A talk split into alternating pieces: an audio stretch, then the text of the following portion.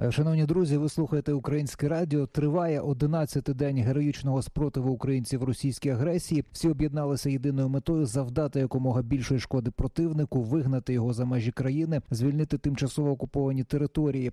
І одним із наших найбільш потужних знарядь в цій війні є правда, правда про російські воєнні злочини, правда про російські дії.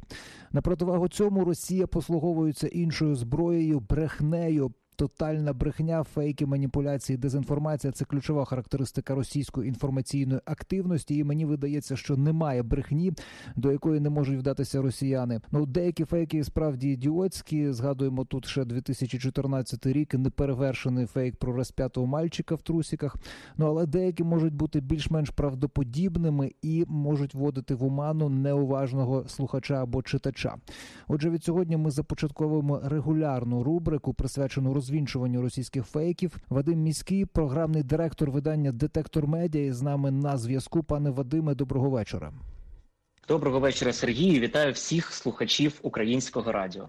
Ну от я сьогодні читав дещо в інтернеті. Мені впали зокрема у вічі нові фейки від росіян, які вони плодять, але при цьому вони, скажімо так, згадують правий сектор, згадують інші такі нісенітниці, які мені видається вже давно не актуальні, але вони продовжують і використовувати.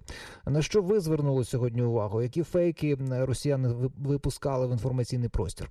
Насамперед варто розуміти, що е, у нас війна вона значно ближче ніж нам може здаватися. Якщо там хтось поїхав від міста, в якому ведуться безпосередньо бойові дії, десь на західну Україну, куди ще нічого не прилітало, поки що, то це також фронт, це фронт інформаційної війни. І якщо російські війська намагаються нас знищити фізично, то російські фейки вони спрямовані на нашу психіку, на наш е, моральний стан. Вони намагаються нас пригнічувати і робити менш спроможними до спротиву. І знати ці фейки в обличчя це бути озброєним в інформаційній війні. Я підготував таку невеличку підбірочку за сьогодні і за вчора ключових фейків, які Росія поширювала щодо України, і запрошую слухачів е, познайомитися з ними і ставати до лав тих, хто чинить спротив інформаційній агресії, і боротися з російськими фейками, побрехеньками, плітками, там де ви ці фейки чуєте. Хотів би почати напевне з такого, що підконтрольне Кремлю видання Ріа Новості поширило інформацію про те, що загарбники російські, нібито розкрили неймовірні факти зачистки слідів військово-біологічної програми, яку ведуть в Україні американські. Зокрема, вони говорять, що в Україні знищили патогени збудників чуми і сибірської виразки. Крім того, загарбники показують е, якісь документи про знищення небезпечних збудників хвороб. Це продовження фейку про американські біолабораторії в Україні, які вже багато років циркулює в російських змі, і в українські змі він потрапляє переважно через різних помічників Кремля. Тепер уже підсанкційних. Остання велика хвиля поширення цього фейку вона була на моїй пам'яті у 2020 році. Таку інформацію е, оприлюднювало нині підсанкційне брехливе видання Страна UA. Цю публікацію підхопили тоді всі медведчуківські канали. Також низка проросійських українських видань е, зробили про це матеріали з такими дуже загрозливими заголовками. Загалом для розуміння про програму зі зменшення біологічної загрози, яку Україна реалізує спільно зі США, і про самі лабораторії у відкритому доступі є безліч інформації і репортажів. США дійсно допомагали трансформувати спадщину радянських військових лабораторій, які дісталися Україні від СРСР, у більш корисні для цивільних потреб установи. Ну, наприклад, для того, щоб боротися з африканською чумою свиней і іншими біологічними загрозами, які в побуті вже також е, становлять небезпеку. Ну, наприклад, американці фінансували закупівлю меблів для цих установ. Вони вчили їх роз'яснювальні ролики знімати і так далі. Але багато років в українських змі з подачі російських пропагандистів розкручується оця теорія змови, що нібито хтось тут вирощує сибірську виразку для того, щоб знищувати українців, але чомусь не знищує їх не. Е, інший фейк, який дуже цікавий, і я його особисто почув вчора у бомбосховищі. Одна жіночка розповідала іншій про те, що ось в мережі ця інформація поширюється, що вночі українцям телефонуватимуть з невідомих номерів з метою наведення цілей для авіабомбардування. От прямо при мені я бачив своїми очима розповсюдження цього фейку. І вчора, якраз Держспецзв'язку в суботу спростувало цю фейкову інформацію. Вони пояснили, що фізично встановити точне місце перебування людини таким способом через дзвінок неможливо, і відповідно навести цілі для авіабомбардування також неможливо. Вони звернули увагу, що поширення таких фейків є продовженням інформаційно-психологічної операції для залякування українців з цією метою, щоб наші громадяни припинили повідомляти місця пересування ворожої техніки. Тому тут дуже уважно потрібно бути пильними, стежити звідки ви отримали таку інформацію, перевірити її і не поширювати плітки, чутки, не переповідати от десь комусь, тому що якщо ця інформація не є підтвердженою офіційною і не прийшла з офіційного джерела, то швидше за все це є фейк. Пане Вадиме, які спільні риси мають російські фейки? От що можна спільного виокремити, якісь характеристики, і це буде явною ознакою того, що це є фейк.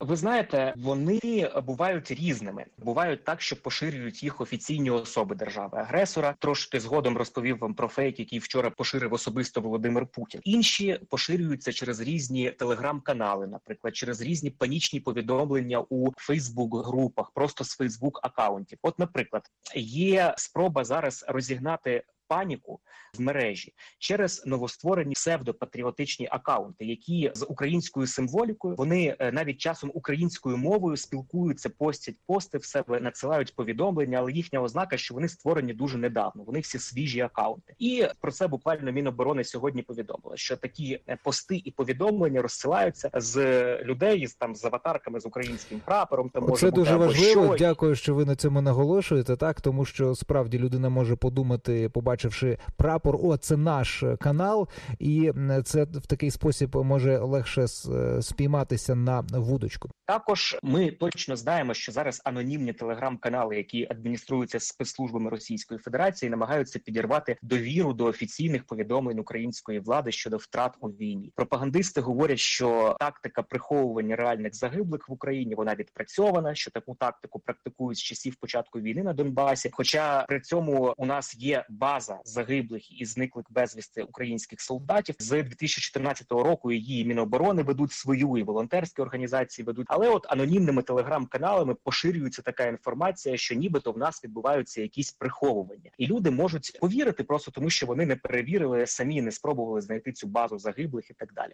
Пане Вадиме, у нас є хвилинка ще до завершення години. Ви про е, той фейк, який Путін запустив, хотіли ще згадати про Путіна. Да, це вчорашній фейк. Путін вчора заявив, що нібито українські націоналісти захопили в заручники іноземних громадян. Понад 6 тисяч молодих студентів цитую його на вокзалі, тримають уже третю добу. Про це низка російських змі написала, таких як Лента.ру, уже е, озвучена на Мерія Новості і так далі. І цю брехню спростував StopFake, ініціатива фактчекерів. У нас дійсно багато іноземних студентів стикнулися з проблемами під час виїзду з країни, і про це відкрито повідомляє МЗС. Але ці студенти потрапили в полон не до української армії, як каже Путін, а до російської армії, тому що гуманітарні коридори не відкриваються і неможливо покинути безпечно українські міста зараз. За повідомленням української МЗС, яке було зроблене 2 березня, Росія не дає змогу організувати евакуацію їхню, і МЗС повідомляє, що студенти з Індії, Пакистану і Китаю інших країн через обстріли, через варварські ракетні удари не можуть виїхати зараз із Харкова. Отже, ми бачимо, що чорне росіяни називають біле, біле чорним. Це нормальний їхній прийом. Дякую, Вадим Міський, програмний директор Детектор Медіа.